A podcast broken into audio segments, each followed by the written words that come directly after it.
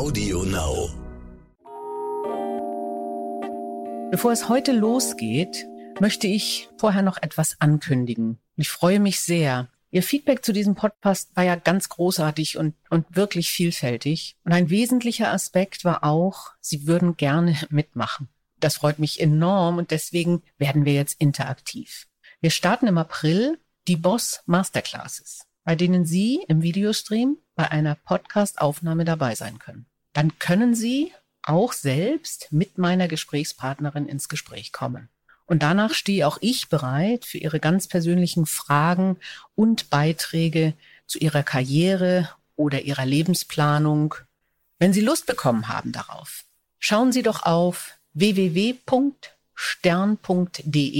backslash die Boss da finden Sie genaueres und können ab jetzt Tickets kaufen. Wir starten am 13. April und mein erster Gast wird sein Antje Bötjus, die fantastische Meeresbiologin, die mit ihrem Team Expeditionen in die entlegensten Orte der Welt plant, um den Klimawandel zu verstehen und natürlich auch etwas dagegen zu tun. In der zweiten Masterclass sprechen wir mit zwei Frauen, die sich ihren Führungsjob bei der Deutschen Bahn im Jobsharing teilen.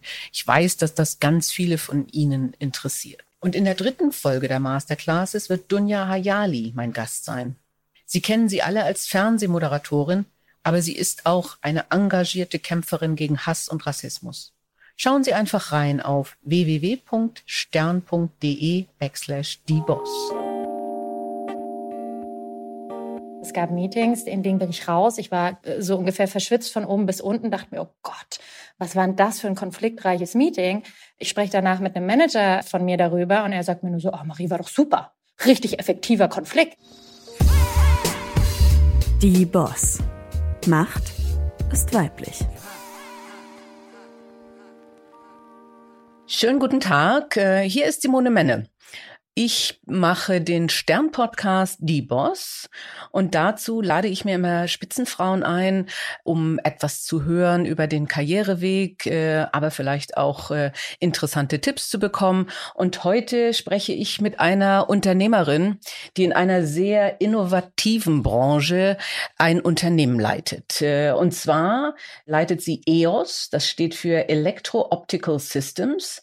Und diese Firma macht additive Fertigungstechnologie. Hatte ich vorher noch nie gehört, werden wir gleich was drüber lernen, denke ich. Ich glaube, so Laien wie ich sagen 3D-Druck dazu, aber ich glaube, das trifft es nicht ganz. Studiert hat sie allerdings Psychologie und es war gar nicht so klar, ob und dass sie das Unternehmen von ihrem Vater übernimmt. Jedenfalls habe ich das so gehört, Frau Langer. Schön, dass Sie da sind. Äh, ich freue mich auf unser Gespräch und ähm, am liebsten wäre mir, wenn Sie uns mal erklären, was Sie da eigentlich machen. Also ich kenne 3D-Druck, ich habe mir mal einen gekauft, ähm, um zu wissen, wie das eigentlich geht. Äh, und bei mir kommen manchmal graue Klümpchen raus und selten das, was ich eigentlich gerne hätte. Bitte erklären Sie mir, wie das funktioniert. Ja, herzlichen Dank für die Einladung erstmal. Ich freue mich wirklich äh, sehr über das Gespräch heute. Es folgt eine Information des Werbepartners Skoda. Mobilität und Nachhaltigkeit sind keine Gegensätze mehr. Das sieht auch Jens Döme so, der als Außendienstler mehrere 10.000 Kilometer im Jahr fährt. Als es um meinen Firmenwagen ging, habe ich mich für den neuen Skoda Enyaq iV entschieden. Für mich bietet dieser Elektro-SUV die perfekte Kombination aus Komfort und Reichweite. Der neue 100% elektrische Skoda Enyaq iV80 ist komfortabel ausgestattet, auch mit über 500 Kilometern Reichweite. Mehr dazu auf skoda.de slash flotte-enyaq. Ähm, ja, was ist äh, 3D-Druck? Erstmal muss man sagen, es gibt unterschiedliche 3D-Drucktechnologien. Es gibt äh, die 3D-Drucker, die man sich äh, nach Hause bestellt. Ich gehe mal davon aus, dass äh, das einer ist, den Sie äh, bei sich haben. Und es gibt die 3D-Drucker-Technologien, äh, Fertigungstechnologien, die wirklich im industriellen Bereich angewendet werden. Und genau hier ist EOS tätig. Also wir bieten wirklich High-End additive Fertigungslösungen für den B2B-Bereich. Wir sind also wirklich in den Industrieanwendungen tätig. Mhm. 3D-Druck äh, funktioniert ja über ein Schichtbauverfahren. Äh, das hört sich jetzt super technisch an. Jetzt habe ich aber irgendwann mal ein YouTube-Video von Ihnen gesehen. Da haben Sie gesagt, Sie verwenden auch ein Mascara aus 3D. Was ist das? Da geht es also darum, dass wir das Bürstchen der Mascara, die man verwendet, 3D drucken können. Es ist deswegen für unseren Kunden interessant, weil es viel feinteiliger von den Bürstchen konstruiert werden kann und es auch einen Hohlraum innen gibt, der sogar dazu führt, dass es mehr Feuchtigkeit und mehr Luft in diese Mascara-Bürste eindringen kann und damit die Mascara auch länger hält. Das weiß man ja besonders als Frau. Äh, mhm. Äh, manchmal auch als Mann, dass das nervig ist, wenn das irgendwann austrocknet. Jetzt haben Sie aber auch äh, gesagt, und zwar auch anlässlich von Corona, dass äh, Globalisierung uns verwundbar macht. Solche Technologien, egal ob nun für Privatleute oder auch für Fertigung, äh, uns eigentlich hilft. Äh, durchaus auch in der Krise und durchaus auch beim Thema Nachhaltigkeit. Ich denke, das ist ein ganz wichtiges Thema, weil wir ja alle jetzt lernen wollen aus der Krise und uns alle nachhaltig aufstellen wollen im Sinne der Klimakrise. Inwieweit hilft das und inwieweit macht Globalisierung uns verwundbar? Das finde ich gar nicht so unbedingt. Ja, also das sind so zwei Aspekte, die Sie gerade angesprochen haben. Zum ersten äh, verwundbar machen, um das in den richtigen Kontext zu setzen. Was wir gesehen haben, ist, dass im Rahmen von Corona ja Lieferketten teilweise abgebrochen sind. Dadurch, das dass sie sehr global aufgestellt sind, teilweise, ob es jetzt in China ist oder an anderen Orten, gefertigt wird und dann eben in der Welt verschifft. Und äh, diese, sagen wir mal, sehr globale, aber doch sehr zentrale Art der Produktion, die ja ausschließlich auf, wo kann ich am kostengünstigsten fertigen, schaut und am Ende überhaupt nicht im Fokus hatte, wie nah muss ich dann an meinem Endkunden sein, der dieses mhm. Produkt braucht. Hier haben wir eben gesehen, dass unsere Technologie eine Flexibilisierung der Lieferkette ermöglicht. Das heißt, hm. ich kann wieder dezentraler fertigen, weil ich teilweise gar nicht so große Stückzahlen brauche, wenn es wirklich um dieses, wir nennen das On-Demand-Produktion, mhm, mhm, also mhm. wirklich in dem Moment, wo es gebraucht wird. Das heißt, bei einigen ähm, Anwendungen, da könnte man jetzt auch diese Teststäbchen, äh, wurden zum Beispiel mit unserer Technologie auch produziert, haben wir gesehen, dass wir die wirklich äh, auf einem gleichwertigen Kostenpunkt produzieren können. Vor allem, wenn man dann mit berücksichtigt, dass diese Teile nicht durch die Welt geschifft werden müssen. Mhm. Und wir haben auch gesehen, dass zum Beispiel sogar Automobillieferanten ihre industriellen 3D-Druckmaschinen auf einmal umfunktioniert haben, um wirklich kritische Medizinteile zu drucken, die einfach gebraucht wurden. Also wenn ich jetzt spreche von Globalisierung macht uns etwas fragil, spreche ich nicht davon, dass ich nicht ein großer Fan von Globalisierung bin. Auch Digitalisierung aus meiner Sicht ähm, ist das auf jeden Fall ein Puls der Zeit und das ist extrem wichtig. Ich glaube aber auch, dass, und jetzt komme ich zu dem zweiten Punkt, Thema Nachhaltigkeit, wenn wir wirklich mit den Ressourcen, die wir haben, ähm, in der Welt verantwortlich umgehen wollen, dass wir auch das ganze Wirtschaften im Rahmen von wie viele Teile brauchen wir vorrätig? Mhm. Was stellen wir alles her? Einfach nur, um es zu haben. Auf welche Länder verlassen wir uns und machen wir uns auch abhängig in solchen Kontexten? Dass wir hier ähm, bewusstere Entscheidungen treffen sollten. Und es gibt ja noch einen zusätzlichen Aspekt, äh, nämlich ähm, worunter wir derzeit auch leiden, äh, das Thema äh, Transport. Nach allem, was ich lese, äh, ist momentan die Logistik überfordert. Teilweise auch wegen Corona, aber auch weil es immer mehr wird. Äh, wir sehen immer mehr LKWs auf den Straßen und faktisch könnte man natürlich da auch da sagen, äh, auch da können wir ressourcenschonend äh, damit umgehen, wenn in jeder Produktionsstätte eigentlich so eine additive Fertigungstechnologie vorhanden ist und dann nur eingesetzt wird, wenn ich es brauche und ich nicht immer äh, mit mit großen LKWs äh, oder Zügen durch die Gegend fahre. Okay, das äh, das ist spannend.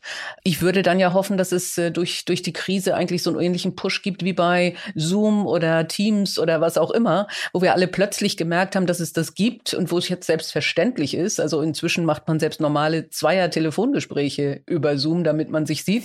Es wäre ja schön, wenn wir dann hier auch einen Push in, in, bei dieser Technologie haben. Also ähm, und, und insbesondere in Europa da auch dazu lernen. Zunächst mal würde ich aber noch gerne wissen, wie, wie sind Sie denn da überhaupt hingekommen, wo Sie gerade sind? Also Sie haben Psychologie studiert und äh, es war gar nicht so klar, dass Sie jetzt den Laden Ihres Vaters übernehmen werden wollten sie als Tochter äh, erstmal eigentlich gar nicht und haben gesagt, oh nee, also dieses vorgefertigte übernehmen und ich mache jetzt was ganz anderes oder haben sie gesagt, ach, kann ich immer noch und äh, jetzt probiere ich mich mal aus. Was wie wie ist das entstanden? Also ich würde mal sagen, das war sicherlich ein schleichender Prozess, der aber sicherlich auch ähm, geprägt war von, sagen wir mal, einer starken Unabhängigkeit, die mich immer getrieben hat, in dem Willen gestalten zu wollen, prägen zu wollen, was in der Welt verändern zu wollen, aber dann doch sich nicht so viel sagen zu lassen.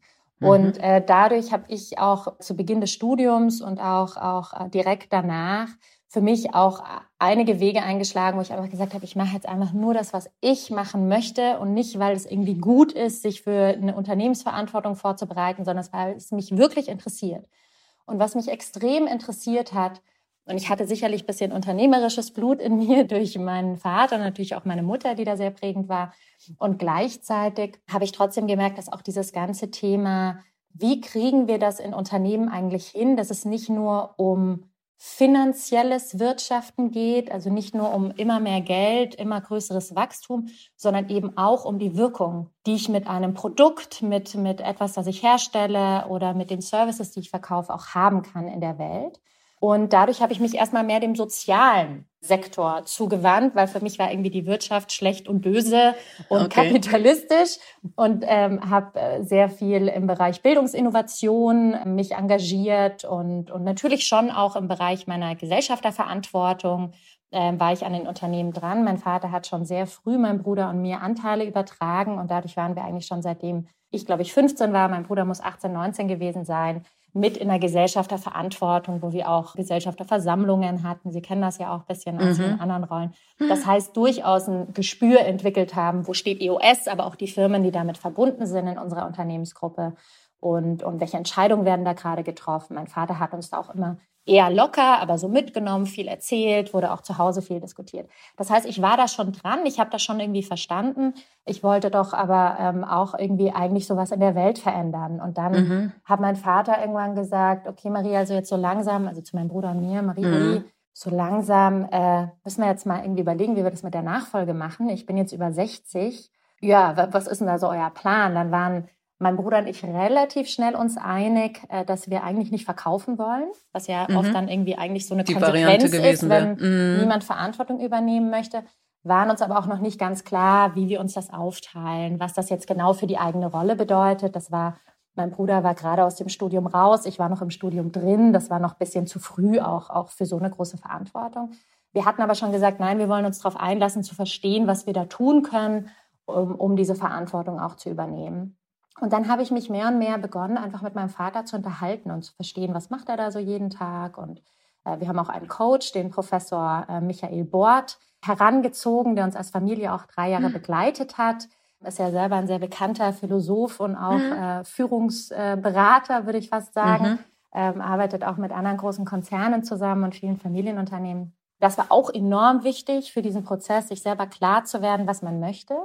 Und in diesem gesamten Prozess habe ich immer mehr gemerkt, dass die Führung von EOS und wirklich dieses Gestalten in diesem Bereich ja eigentlich genau zu dem passt, was ich machen möchte. Mhm. Weil ich möchte was verändern in der Welt. In so einer Rolle kann man natürlich unglaublich viel gestalten. Man ist dann auch äh, manchmal unabhängiger, als einem lieb ist, wenn es um die mhm. Verantwortung geht, die man eigentlich trägt und die Augen, die alle auf einen gucken. Also insofern habe ich dann irgendwann gemerkt, so, ah, das ist ja eigentlich genau das, was ich machen möchte. Und äh, dadurch, dass natürlich mein Vater immer älter geworden ist, auch klar war, mittlerweile ist er ja 68, auch klar war, dass äh, wir einfach mit dieser Nachfolge alles bisschen beschleunigen müssen, habe ich dann eigentlich den Weg eher von einem Aufsichtsrat und von mehr strategischer Verantwortung in eine operative Rolle gewählt. Normalerweise oder oft ist es ja andersrum. Man ja, kommt von ja, der operativen ja. in die strategische. Arbeite natürlich mit einem unglaublich starken Team, auch was die operative Umsetzung angeht, zusammen. Muss aber wirklich sagen, dass ich genau an dem Punkt bin, an dem ich immer sein wollte. Und äh, auch könnte man sich jetzt fragen, naja, die ist ja ein bisschen wahnsinnig, ist jetzt irgendwie 34, hat Psychologie studiert, will jetzt dieses Technologieunternehmen führen. Aber ich muss wirklich sagen, ich bin überzeugt davon, dass so wie wir das Setup definiert haben, ich in dieser Gestaltungsrolle der Transformation, der Anbindung an Digitalisierung, der Prägung, was auch unseren Purpose angeht, Responsible Manufacturing, ähm, dass wir all diese Veränderungen in keinster Weise hätten durchführen können wenn das ausschließlich ein externes Management gewesen wäre, weil das so Kernthemen der Strategie und von Eigentümern sind. Wie möchten wir eigentlich das Unternehmen prägen? Wo, warum sind wir überhaupt da? Mhm. Das muss aus meiner Sicht einfach sehr stark geprägt werden, auch von dieser Seite. Ja, insofern habe ich natürlich Glück, mit sehr vielen, sagen wir mal, doch erfahrenen Managern und Managerinnen zusammenzuarbeiten, denen das total Spaß macht, auch in diesem Setup. Das passt auch nicht für alle, ähm, aber ich bin da echt stolz auf das Team, das, das ich so um mich rum geformt habe und das macht richtig Spaß jeden Tag. Das sieht man ihnen an. Die Hörer sehen es nicht, aber ich kann sie sehen und sie strahlen. Ähm, ist, ist es, äh, ich meine, haben Sie auch was in Frage gestellt, wo Ihr Vater gesagt hat, nee, nee, nee, also ich hätte das jetzt nicht so gemacht. Äh, geht das? Weil irgendwo ist er ja noch da mhm. und äh, redet wahrscheinlich auch noch mit oder fühlt zumindest mit. Also er fühlt auf jeden Fall mit. Äh, was man sagen muss, was sehr geholfen hat, ist, dass wir eben ja schon davor diesen Nachfolgeprozess angestoßen hatten, da ja eben auch äh, den Professor Bord als Coach dabei hatten und da sehr stark auch reflektiert haben, Trennung von Verantwortlichkeiten mhm. und auch diese Konflikte eigentlich schon früher, als sie hätten sein müssen eigentlich oder als sie wirklich äh, greifbar wurden in der aktuellen Rolle, auch mit auf den Tisch gebracht äh, haben.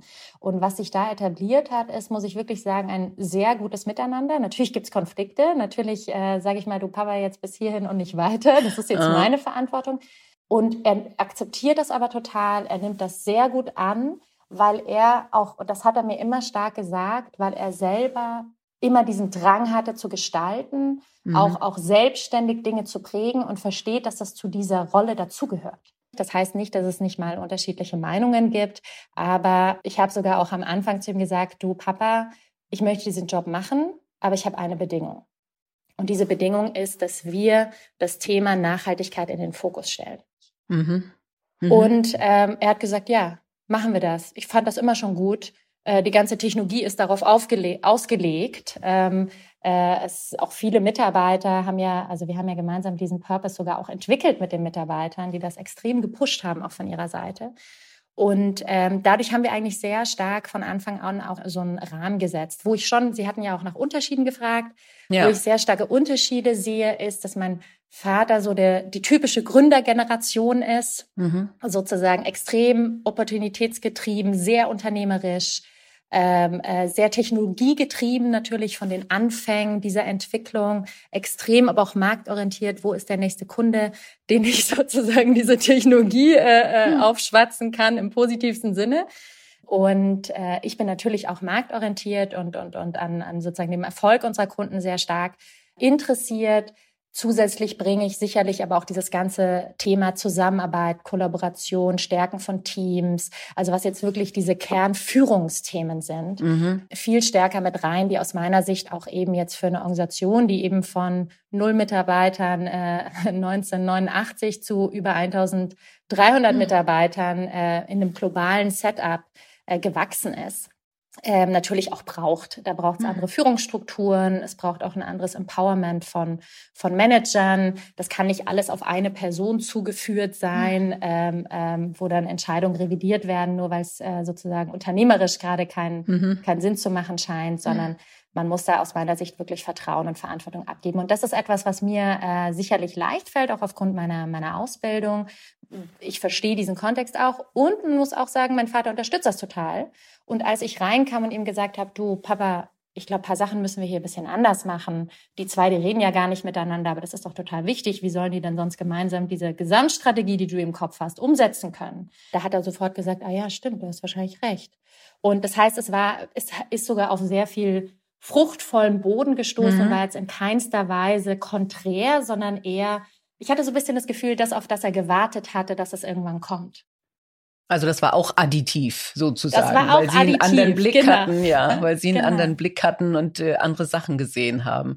Ähm, brauchen wir mehr junge Frauen in Unternehmensführung? Ja, natürlich. Wir haben ja sehr viele 70-Jährige, 65-Jährige, 60-Jährige, ich bin ja auch schon 60. Ich bin in einer Organisation, da gibt es einen Female Founder Award, mhm. äh, den wir auch im mhm, Januar äh, vergeben werden. Aber es gibt ja sehr wenige junge Frauen, die, die, oder weniger junge Frauen, die Startups machen und Unternehmen gründen oder Unternehmen führen. Wo, woran könnte das liegen? Und, und wie ermuntern Sie mhm, junge mhm. Frauen, äh, in so eine Rolle zu gehen? Also erstmal muss ich sagen, dass ich da selber auch ein unglaubliche Lernkurve gemacht habe, was es heißt, als Frau und jetzt besonders auch nochmal als junge Frau in so einer Rolle zu sein. Am Anfang weiß ich, direkt als ich in diese Rolle kam, haben mich alle Journalisten auf einmal gefragt, wie ist denn das so als junge Frau? Und ich war so, hm. ja, fühlt sich eigentlich total normal an. Ähm, ähm, weil ich natürlich dieses totale Empowerment hatte von, kommt von der Familie, ist Miteigentümerin. Und je mehr es dann doch so auf die kritischen Themen zuging hm. und im, sagen wir mal, Daily Business ich angekommen bin, desto mehr habe ich dann auf einmal gemerkt, oh wow, da sind irgendwie Dynamiken am Werk, die, ähm, die zeigen einfach, es ist ganz, ganz ungewohnt, wenn eine Frau in so einer Rolle ist. Und ähm, was ich eben auch gemerkt habe, ich habe auch eine Kollegin eben mit eingestellt, die sich sehr stark um das Thema kulturelle Transformation mhm. in meinem direkten Team auch kümmert.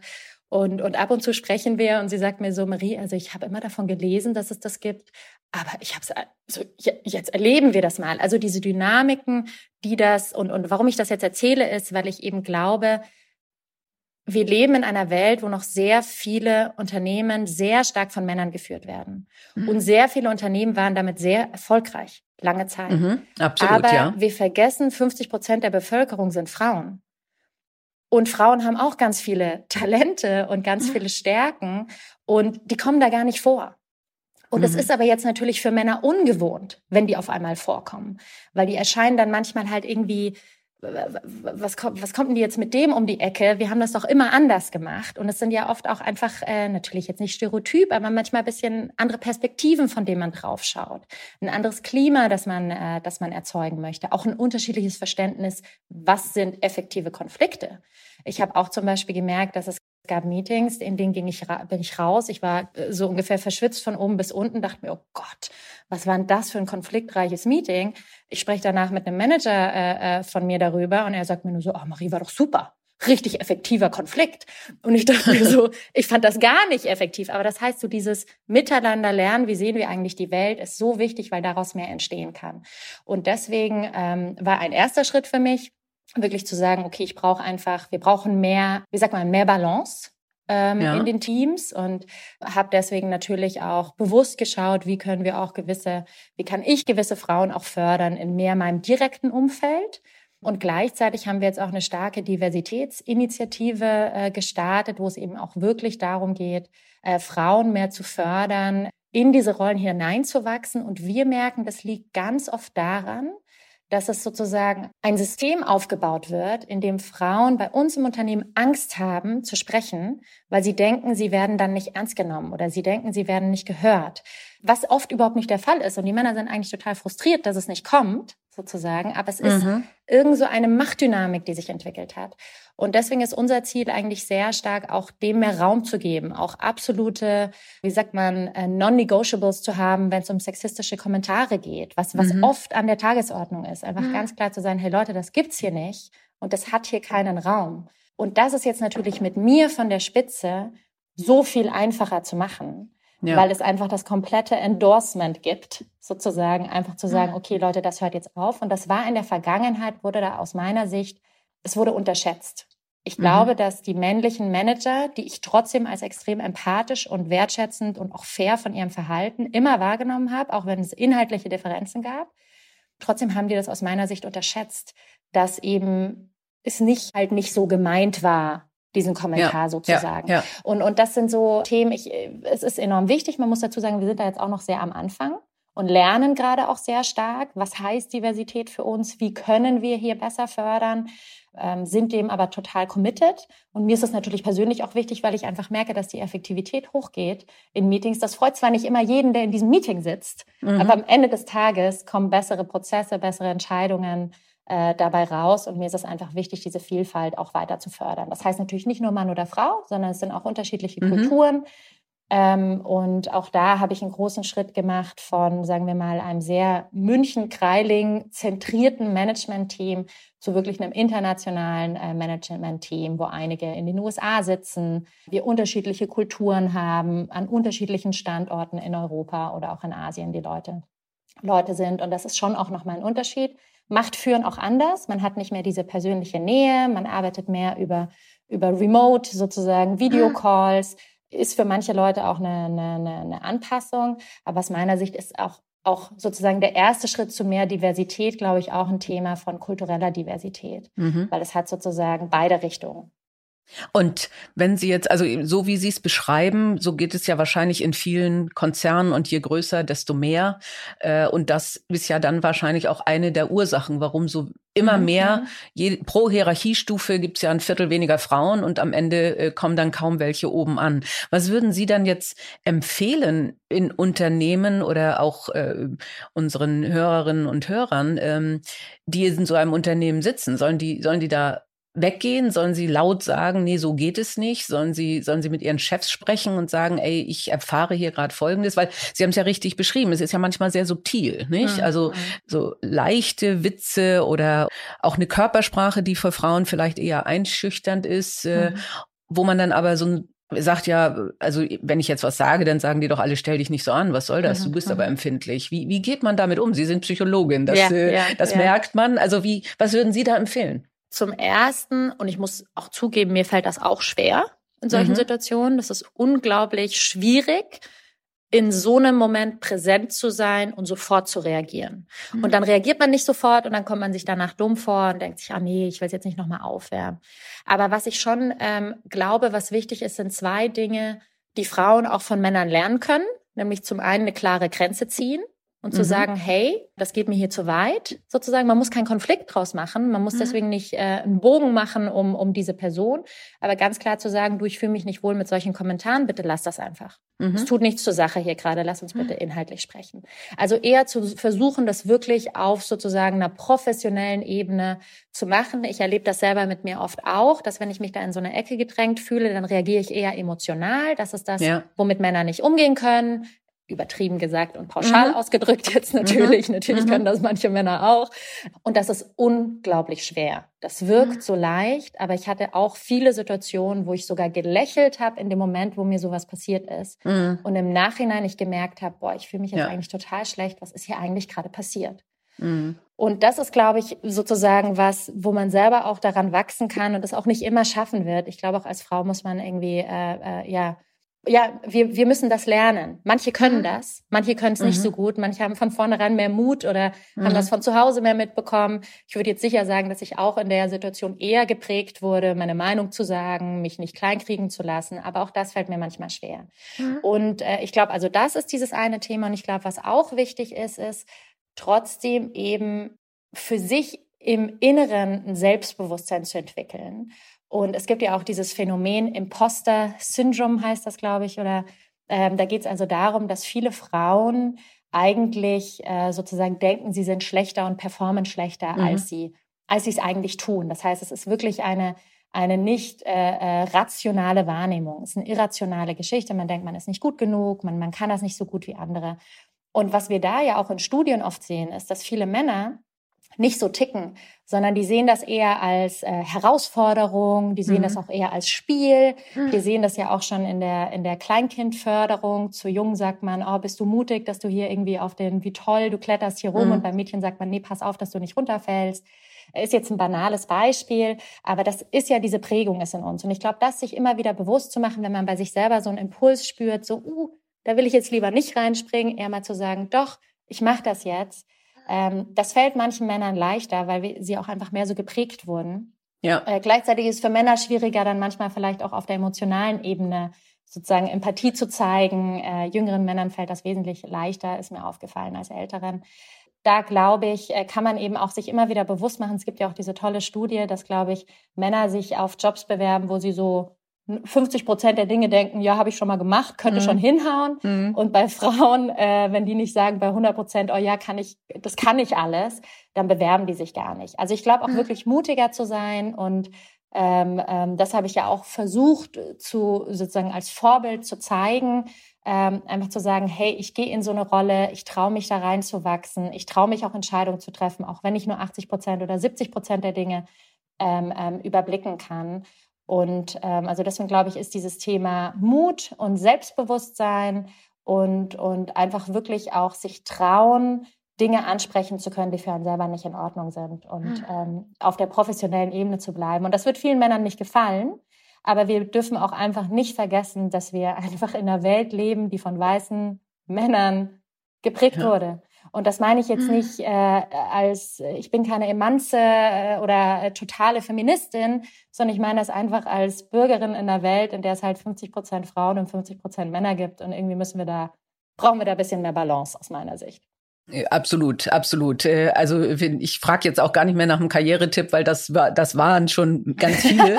ähm, ich, also das, das Thema Mut und sich mehr zutrauen habe ich ja auch immer gesagt. Mhm. Äh, aber ich glaube, Sie haben auch einen wichtigen Punkt gemacht äh, beim Thema professionell bleiben, weil auch das habe ich festgestellt. Wir geben manchmal dann falsche Zeichen, nicht, mhm. indem man mhm. bei einem komischen Witz äh, dann, dann noch lächelt äh, mhm. als als so typische Reaktion, weil das halt mhm. dazugehört, äh, dass man da sagt äh, die, was ich hier zeige, körpersprachlich oder auch in dem, was ich sage, ähm, wird dann irritieren, wenn ich, bei mir hat man es Übersprunghandlung genannt. Ne? Ich habe ganz lange gewartet und irgendwann habe ich dann auf den Tisch gehauen und habe gesagt, das ist ja hier ganz fürchterlich. Mhm. Und dann haben mich alle angeguckt und haben gesagt, ja wieso, bisher hast, hast du doch gut damit gelebt. Ne? Und da sehr früh dann auch zu sagen, hier ist die Grenze, ist, glaube ich, auch nochmal ein ganz wichtiger Hinweis. Also, und, und was wir auch nicht vergessen dürfen ist, dass wir vor allem, und da gibt es viele Männer, die das auch unterstützen, die das auch sehen. Und wir brauchen mhm. die auch. Ja, ja, absolut. Und anders wird das nämlich nicht gehen. Und was wir jetzt sogar gemacht haben bei uns, war jetzt nicht geplant, aber in der Organisation, es gab wirklich eine Situation, wo ein recht junger Mitarbeiter wirklich aus meiner Sicht aus einer unreflektierten Situation heraus einfach ein sexistisches Statement gemacht hat der hat danach sofort irgendwie, als wir ihn darauf angesprochen haben, hat er gesagt so, oh wow, krass, irgendwie, dass ihr das so wahrgenommen habt. Der hat es in keinster Weise, und das nehme ich ihm auch zu 100 Prozent ab, so gemeint. Der war, glaube ich, dachte, er ist so reflektiert. Er kann so ungefähr, das versteht ja jeder, dass das in keinster Weise so gemeint ist. Aber es kam eben vollkommen falsch an bei einigen. Und mit ihm haben wir dann sogar daran gearbeitet, dass er jetzt sogar für Diversity ein Ambassador wird. Und ja, ich glaube, mhm. darum geht's wirklich, diese Reflexion mhm. zu machen und einfach zu sagen, hey Leute, ihr meint das vielleicht gar nicht so. Aber mhm. wenn so ein Verhalten kommt, dann kommt das so an. Und dieses ja. Feedback gab's nicht. Und ich glaube, diesen Austausch, und das ist, das war mir nur gerade nochmal wichtig, weil Sie das ja mhm. so angesprochen hatten, eben sich zu trauen, früh diesen Austausch zu suchen, wo es noch nicht total eskaliert ist.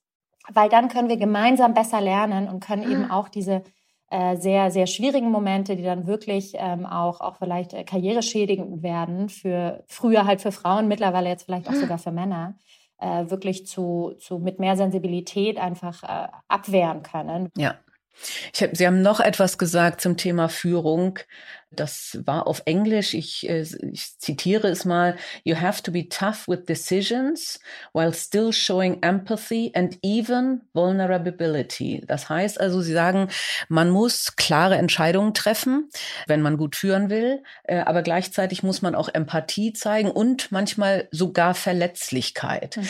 Und äh, das ist ein interessantes Thema, weil ich habe auch mal gesagt, also ich habe bei schweren Entscheidungen oder auch sehr schwierigen Situationen wirklich immer vermieden zu heulen, mhm. weil einem das äh, gerade als Frau dann auch wirklich als Schwäche ausgelegt werden kann. Ich habe auch das Beispiel Harald Krüger, der frühere Vorstandsvorsitzende von BMW, der einmal auf einer Automobilmesse zusammengebrochen ist mit einem Kreislaufkollaps und äh, und das wurde dann immer wieder hervorgeholt, wenn irgendwas schief lief, mhm. äh, ist er vielleicht nicht gut genug für die Führung, er ist nicht unser starker Mann, den wir doch eigentlich brauchen. Ähm, haben Sie schon mal Schwäche tatsächlich in der Führungssituation gezeigt. Und das kann ja zum Beispiel, jetzt sage ich mal, Sie haben Kunden aus der Automobilindustrie, also die haben die alte Denke, ne? das mhm. muss ein starker Typ sein, der hier an der Spitze steht. Jetzt kommt eine junge Frau und die zeigt sogar Schwäche. Äh, ist das mal passiert oder, mhm. oder sind Sie da sehr gezielt, wo zeigen Sie Schwäche und wo nicht? Ähm, also am Ende des Tages ist es auf jeden Fall ein Balanceakt, weil es sozusagen zwei Erwartungshaltung eigentlich, also sagen wir mal eine implizite und eine explizite Erwartungshaltung, ähm, jetzt mal, eben, wenn wir auf diese Themen ähm, fokussieren, an Führungskräfte und besonders solche Rollen ge, geknüpft sind. Das eine ist, ich will da eine totalen Experten oder Expertin, äh, die oder der muss immer wissen, was eigentlich los ist und was jetzt richtig ist zu tun. Ähm, und dann gleichzeitig möchte ich aber am liebsten eigentlich, dass diese Person sich in nichts einmischt, mich alles machen lässt, was ich irgendwie machen kann, mir natürlich sozusagen viel äh, Unterstützung bietet, mir alles erklärt und natürlich menschlich ist sozusagen. Und zum mhm, einen mhm, immer alles wissen und irgendwie gleichzeitig auch irgendwie tolle Entscheidungen treffen, die dann immer erfolgreich sind, ist natürlich mit menschlich sein nicht vereinbar. Weil wir mhm. wissen, Menschen machen Fehler. Mhm. Und wir wissen, Menschen sind nicht immer stark, sondern auch manchmal schwach. Und ähm, um ganz ehrlich zu sein, ich hatte jetzt keine konkrete Situation mit einem Kunden, aber jetzt auch nicht aus einer Situation heraus, dass ich da jetzt keine Schwäche zeigen wollte, sondern weil es ja jetzt, glaube ich, in dem Kontext einfach auch bisher nicht so jetzt eine Entwicklung war, wo sich das in Anführungsstrichen ergeben hätte. Mhm. Ich bin aber trotzdem sehr offen und das ist für viele auch sehr, sehr komisch, weil ich sage, hey, ich stelle mir Leute ein, die sind wesentlich besser als ich. Die sind auch größere Experten. Ich habe auch überhaupt mhm. kein Problem zu sagen, okay, das ist meine Perspektive, aber wir haben ja unseren Experten dabei in meinem Team. Nico, was denkst du denn davon? Also auch zu zeigen, mhm. hey, ich würde das jetzt so beantworten, aber Nico, siehst du das auch so? Und das ist dann öffentlich vor allen. Das heißt, das ist ja. nicht sozusagen im Hintergrund spreche ich mich hier mit mit meinem Team ab und nach vorne tun wir so als ähm, hätte ich es eh sozusagen alles äh, komplett selber entschieden und gemacht, sondern den Leuten auch wirklich da die Unterstützung zu geben und auch den Raum, den sie aus meiner Sicht verdienen. Und das ist für viele schon so ein bisschen befremdlich, mhm. ähm, aber eigentlich nicht unbedingt intern. Ich glaube schon, dass es einige Leute gab, die so waren, so hoch, wie kein Ingenieur, versteht die überhaupt was? Ja, also ja, die Ingenieure, ja. nicht alle, aber manche Ingenieure waren sicherlich so, oh no, irgendwie so jetzt. Psychologen. Wie sollen wir denn um hier unsere Technologieführerschaft beibehalten, wenn sie, wenn sie da nicht im Kern sozusagen das äh, Know-how hat? Ähm, aber ich glaube, da haben viele eben auch gesehen, oh, irgendwie Familienunternehmen, zweite Generation, waren unglaublich erleichtert, dass jetzt das Unternehmen erstmal nicht verkauft wird und haben natürlich auch erlebt, dass ich Transformation treibe und dann, und da komme ich jetzt auf diese andere Seite, auch sehr klar sage, das machen wir jetzt und das machen wir nicht. Manchmal sogar noch mehr von mir einfordern, als es mir lieb ist, weil ich eigentlich gern mehr Zusammenarbeit möchte. Ich möchte, dass sie selber entscheiden. Und, und das Unternehmen ist aber eigentlich noch eher gewöhnt, jetzt schauen wir nach oben Mhm. Und das heißt, da sind wir auch so ein bisschen gerade in der Entwicklung von eigentlich mehr Befähigung in die Organisation rein und unternehmerisches Denken auch in ganzen Teams und nicht nur an, an eine Person an der Spitze. Mhm. Ähm, und ja, dieses Schwäche zeigen, es ist wirklich immer wieder ein, ein schwieriges äh, Feld. Ich glaube nur, es ist wirklich wichtig, es zu tun, weil wenn sich nie jemand traut, es zu machen, dann wird sich das nie ändern. Und wir mhm. wissen, das ist einfach, jeder kann mal einen Schwächeanfall haben. Jeder, mhm. jedem kann es mal nicht gut gehen. Und ich finde, es ist auch wichtig, eben zu sagen, hey Leute, ich hatte da auch eine konkrete Situation. Wir haben jetzt auch nicht im großen Ausmaß, aber natürlich die eine oder andere Stelle abbauen müssen im Rahmen von von äh, Corona lag auch mit daran, dass wir einfach in gewissen Regionen stärker gewachsen sind als in Europa und dadurch einfach da was angepasst haben. Und wir hatten dann einen Call mit diesem Team, die unglaublich verletzt waren. Man hat das richtig gemerkt. Die haben das eigentlich mhm. so, erstens mal sind Freunde von denen gegangen, mit denen die mhm. jahrelang gearbeitet haben. Und, und Kollegen. Und zweites Mal hat sie das total verunsichert. Was heißt das jetzt für unsere Division sozusagen? Mhm. Sind wir jetzt auf der äh, Abschussliste oder was heißt das? Und wir hatten dann einen Call mit eben noch einem anderen Manager aus den USA, der das alles sehr rational durchgegangen ist und das auch sehr gut gemacht hat. Aber ich habe irgendwann so gemerkt, so, boah, die brauchen eigentlich gerade was anderes. Und dann habe ich auch gesagt, es waren jetzt auch sehr viele junge Leute, muss man dazu sagen. Und ich habe ihnen dann eben auch gesagt, hey, ich kann mir vorstellen, dass es für euch gerade total schwer ist. Und für uns war diese Entscheidung auch sehr schwierig. Wir mussten sie treffen, weil das ist unsere Verantwortung im Management, das zu tun. Und ich sehe aber, dass, dass es euch gerade einfach unglaublich nahe geht. Und ähm, ich habe irgendwie sozusagen, und ich weiß, ihr braucht gerade diesen Raum und, und wir, wir geben euch den, aber ich habe auch eine Bitte, sozusagen, nehmt euch jetzt eine Woche, um da irgendwie Abschied zu nehmen, um zu trauern, aber dann konzentriert euch auf sozusagen den nächsten Schritt. Und das sind die Themen. Und dann hat das wieder, äh, wieder äh, der Manager in den USA super aufgegriffen und gesagt, okay, und schaut mal, an diesen Themen wollen mhm. wir eigentlich mit euch arbeiten. Und ich glaube, was da wichtig ist, ist auch einfach Empathie zu zeigen. Und auch mhm. das wird manchmal als Schwäche ausgelegt. Mhm, mh. Und das ist aber ja. keine Schwäche, das ist einfach aus meiner Sicht Führung. Ja, ja, ja. Also ähm, ich, ich stimme Ihnen zu und ich glaube auch, dass es ganz wichtig ist, dass wir uns kulturell so weiterentwickeln, dass, äh, dass das ganz logisch ist, äh, dass, äh, dass man als Mensch auch Schwächen hat und mhm. jeder Top-Manager hat auch Schwächen, jeder mhm. Unternehmensführer hat auch Schwächen und das zuzugeben und zu sagen, das ist eine Schwäche von mir und entweder zu sagen und weil das ich das erkenne, kann ich mir jemanden holen, der das abdecken kann? Mhm. Und mhm. den frage ich dann auch, den bitte ich dann auch um Rat, ob das nun fachlich ist oder vielleicht, weil er eher der äh, extrovertierte Mensch ist oder ja, sie genau. natürlich. Genau. Ja. Ne? Also das, okay, ja, ganz, ganz, ganz wichtig. Ich möchte noch einen anderen Aspekt ansprechen, der mich auch interessiert und der, der mich auch gesellschaftlich interessiert ähm, oder wirtschaftlich. Sie sagen ja auch, Sie, Sie möchten äh, nicht nur, dass äh, die Gewinne im Vordergrund stehen, äh, sondern am liebsten synchronisieren das Thema Finanzen mit der sozialen Verantwortung und der Verantwortung für die Umwelt und das Thema Nachhaltigkeit. Wie weit kann das gehen? Denn Sie müssen ja auch als Unternehmerin, die eben die Mitarbeiter bezahlen muss, die investieren muss, sagen, ja, irgendwo muss das Geld ja herkommen. Das heißt, wir müssen auch Gewinne machen. Wie, wie kann man das balancieren? Mhm, mhm. Also um äh, zuallererst muss man mal sagen, und da gibt es auch viele Studien dazu, dass Unternehmen, die das schaffen, das zu balancieren, sogar viel erfolgreicher sind und die Gewinne okay. nach oben gehen. Das heißt, wenn ich eine Wirkungsorientierung in der Organisation, äh, in die Organisation bringe, einen Sinn. Was ist eigentlich das höhere Ziel, warum wir das alles machen? Und das schaffe, Mitarbeiter und Mitarbeiterinnen damit wirklich zu verbinden, dass sie ihren eigenen Job äh, damit in Kontext stellen können. Dann geht sogar die Bereitschaft, äh, mehr Zeit zu investieren, bessere Arbeit zu machen, weil man sich damit einfach intrinsisch mehr ähm, ähm, identifizieren kann, intrinsisch motivierter ist ähm, geht hoch. Und da gibt's wirklich viele, viele Anzeichen auch in Organisationen, die das wirklich, und wir nennen das Social Excellence, wo es wirklich darum geht, wir, wir leben in einer sehr konventionellen, klassischen Welt. Wir sind geprägt von Hierarchiestrukturen, wir sind geprägt in der Schule schon, wenn du eine Eins hast, bist du gut, hast du eine Vier, bist du schlecht. Ähm, wir, wir sind gewöhnt, immer gemessen zu werden. Und am Ende des Tages geht es aber immer darum, warum zu fragen. Warum mhm. machen wir das denn eigentlich alles? Mhm. Und Menschen wollen diese Antwort haben. Und natürlich ist jetzt ein Unternehmen nicht dafür da, den Lebenssinn für einen, für einen Mitarbeiter oder eine Mitarbeiterin äh, zu 100 Prozent zu erfüllen. Aber wenn man es schafft, da eine Identifikation herzustellen, dann äh, sieht man eben, dass die Performance hochgeht, dass eine höhere Identifikation mit den Produkten, mit den Kunden, mit den Services, die man macht, ähm, entsteht. Das heißt, für mich ist das sogar nicht nur, gut, das ist meine ganz tiefe Überzeugung und ich würde es selber nicht ah. machen, wenn, wenn, wenn ich es nicht, äh, das nicht entscheiden könnte. Aber gleichzeitig bin ich tief davon überzeugt, dass das uns in der Performance sogar helfen wird und nicht ah. schaden.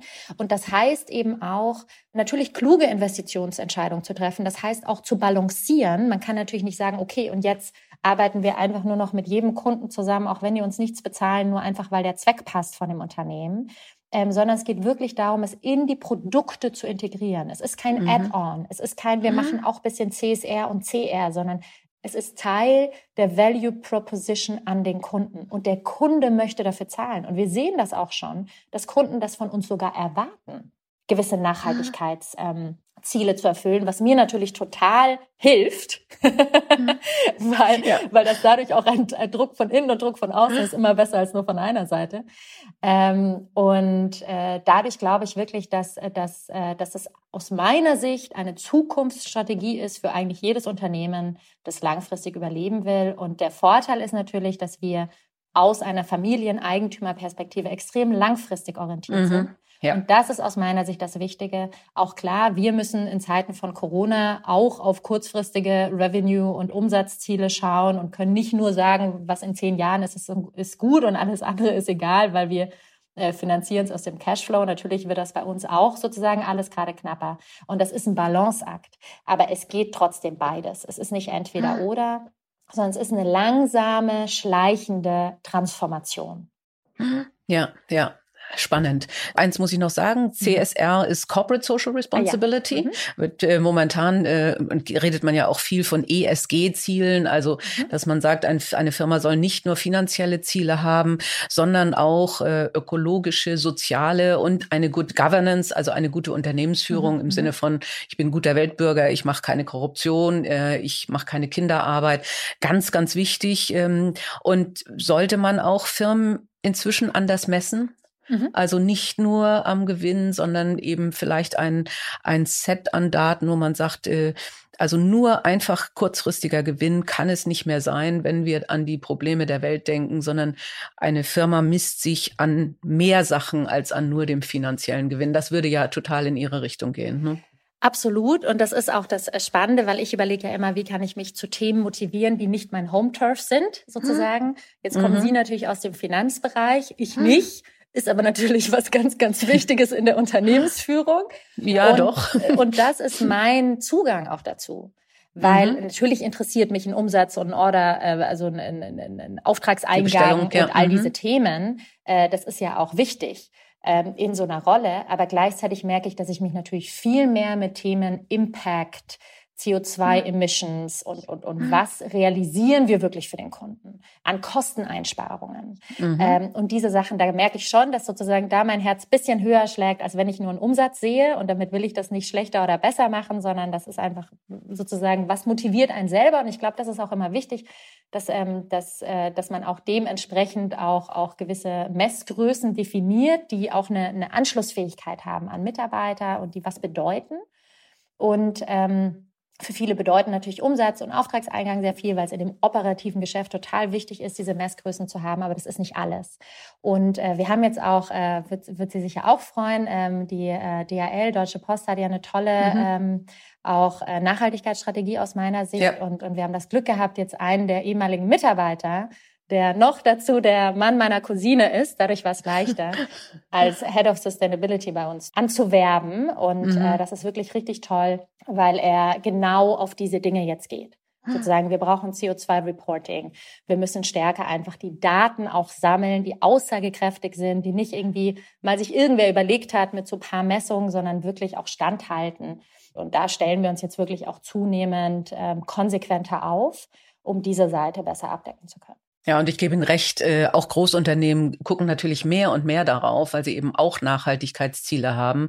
und eben durchaus auch ein Interesse, weniger Ressourcen zu verbrauchen, äh, womit wir wieder beim Anfang und bei ihrer Technologie sind und womit mhm. wir dann dabei sind, dass es auch was bringt dann ja. tatsächlich, nicht? Ja, ja, ja, es ist ein Kreislauf. Äh, ähm, Im Übrigen habe ich, obwohl ich aus den Finanzen komme, auch mal in einer Strategiesitzung, äh, als es um ein Großprojekt ging, was Kosten sparen sollte, gesagt, Mitarbeiter arbeiten arbeiten nicht für ein Margenziel. Ja. Damit kann ich keinen Mitarbeiter emotional bewegen. Das heißt, äh, so dieses Thema, wofür tun wir das? Und zwar jeder. Mhm, ist, mhm. glaube ich, ganz wichtig. Mhm. Es gab auch mhm. mal so einen Musterfall einer Hotelkette, die sehr erfolgreich war, wo wirklich jeder Mitarbeiter, eben auch der, der das Treppengeländer geputzt hat, wusste, er macht das, damit sich mhm. unsere Kunden wohlfühlen. Mhm. Und wenn wir hier äh, irgendwo Dreck auf dem Teppich haben oder ein beschmutztes Treppengeländer, dann fühlen sich unsere Kunden nicht wohl. Und deswegen ist meine Arbeit wichtig. Ja, ja. Und wenn das jeder Mitarbeiter weiß und denkt, äh, dann, dann führt das äh, tatsächlich dazu, dass äh, alle dem einen Ziel verpflichtet sind, sind. Und äh, ich, ich bin da auch fest davon überzeugt, dass es ganz, ganz wichtig ist, diesen Mitarbeitern, jedem Mitarbeiter diese Wertschätzung zu geben und dass es dann in eine viel bessere Richtung läuft. Ich denke, wir müssen langsam zum Ende kommen. Ich weiß nicht, ob Sie es wissen, aber ich stelle immer dieselbe Frage am Ende. Ach nein, das weiß ich nicht. Da bin ich jetzt gespannt. Ah, ne? jetzt Überraschung, Überraschung. Äh, also ähm, das ist nämlich, wenn Sie jetzt, äh, Sie sind noch sehr jung, aber äh, manche Damen schreiben ja auch schon jung ihre Autobiografie oder auch vielleicht, wenn Sie dann am Ende Ihres Lebens stehen, wie würde denn der Titel Ihrer Autobiografie lauten? Uh, das ist jetzt natürlich eine, eine interessante Frage. Ähm, Mut zum Wandel klingt, finde ich, ein bisschen abgetroschen. Ähm, und was, wie sie am Ende lauten würde, ist natürlich, vielleicht werde ich auch noch ein bisschen klassischer über die Jahre. Gerade bin ich ja noch in meiner Sturm- und Drangzeit. Vielleicht sowas wie, das klingt auch ein bisschen abgedroschen, aber es ist trotzdem mir ganz wichtig, irgendwie so, ähm, tu, woran du wirklich glaubst. Mhm. Sehr schön, ja. Sehr schön. Nee, abgedroschen ist das überhaupt nicht, weil äh, das kann man ja für ein lebenslanges Leben, ganz egal ob konservativ oder Sturm und Drang, äh, durchaus durchziehen, oder? Genau. Also äh, und äh, fördert die Authentizität und mhm. führt dazu, mhm. dass man, dass man auch, ich sag jetzt mal, für, für sich selber im Reinen ist. Ne? Dass man für sich selber im Reinen ist. Und das ist auch was, was ich wirklich durch die Arbeit mit dem Professor Bort sehr stark gelernt habe. Sicherlich auch davor schon durch eine Prägung von meinen Eltern. Mein Vater, der immer enorm gefördert hat, egal was ich machen wollte. Da gab es nie irgendwelche äh, Erwartungshaltungen, die offen äh, diskutiert wurden. Und äh, das war wirklich dieses so auf sich selbst zu hören und seinen eigenen mhm. Weg zu gehen. Und ähm, ich glaube wirklich, dass wenn man an das glaubt, was man tut, kann man eine komplett andere Energie dafür aufbringen und mhm. gibt es einem vor allem mehr Energie. Und die Frage mhm, ist ja immer, mhm. wie mache ich einen Job? Wie beschäftige ich mich in meinem Leben, ob das Familie ist oder wo ich auch immer sage, das ist jetzt gerade mein Fokus. Es ist wichtig, dass es einem mehr Energie gibt, als es einem nimmt. Und ich glaube, wenn man da so auf sich selber hört und das macht, woran man wirklich glaubt, dann ist die Wahrscheinlichkeit recht hoch, dass man am Abend mit mehr Energie rausgeht. Zumindest an mehr Tagen als an denen, an denen man mit weniger Energie rausgeht, wie es bei mir auch gibt, wie wir natürlich uns alle vorstellen können. Aber das ist auch schön. Das habe ich auch noch nie gehört, aber das ist tatsächlich, dass man den Tag nutzt und am, um am Ende mit mehr Energie rauszugehen. Das finde ich auch ein schönes Bild. Ja, ja. Das wird nicht immer, Sie haben recht, das wird nicht immer funktionieren, aber es ist schön, wenn man sich's vornimmt. Kommen wir nochmal zum Werbepartner Skoda. Auch für längere Dienstreisen ist der neue Skoda Enyaq iV80 uneingeschränkt geeignet, denn er ist per Schnellladung in nur 40 Minuten wieder von 10 auf bis zu 80 Prozent geladen. Mehr dazu auf skoda.de slash flotte-enyaq. Ach, klasse. Ich bin derzeit jedenfalls für diesen Tag energiegeladen. Sie haben mir sehr viel Energie gegeben. Ach, Frau Langer, das hat ganz viel Spaß gemacht, hat mir ganz viel Energie gegeben. Ich hoffe Ihnen auch. Ja, äh, und äh, ich hoffe, die tragen wir jetzt weiter und geben die auch weiter an unsere Hörerinnen und Hörer. Ganz herzlichen Dank für das Gespräch. Ja, herzlichen Dank an Sie. Die Boss. Macht ist weiblich.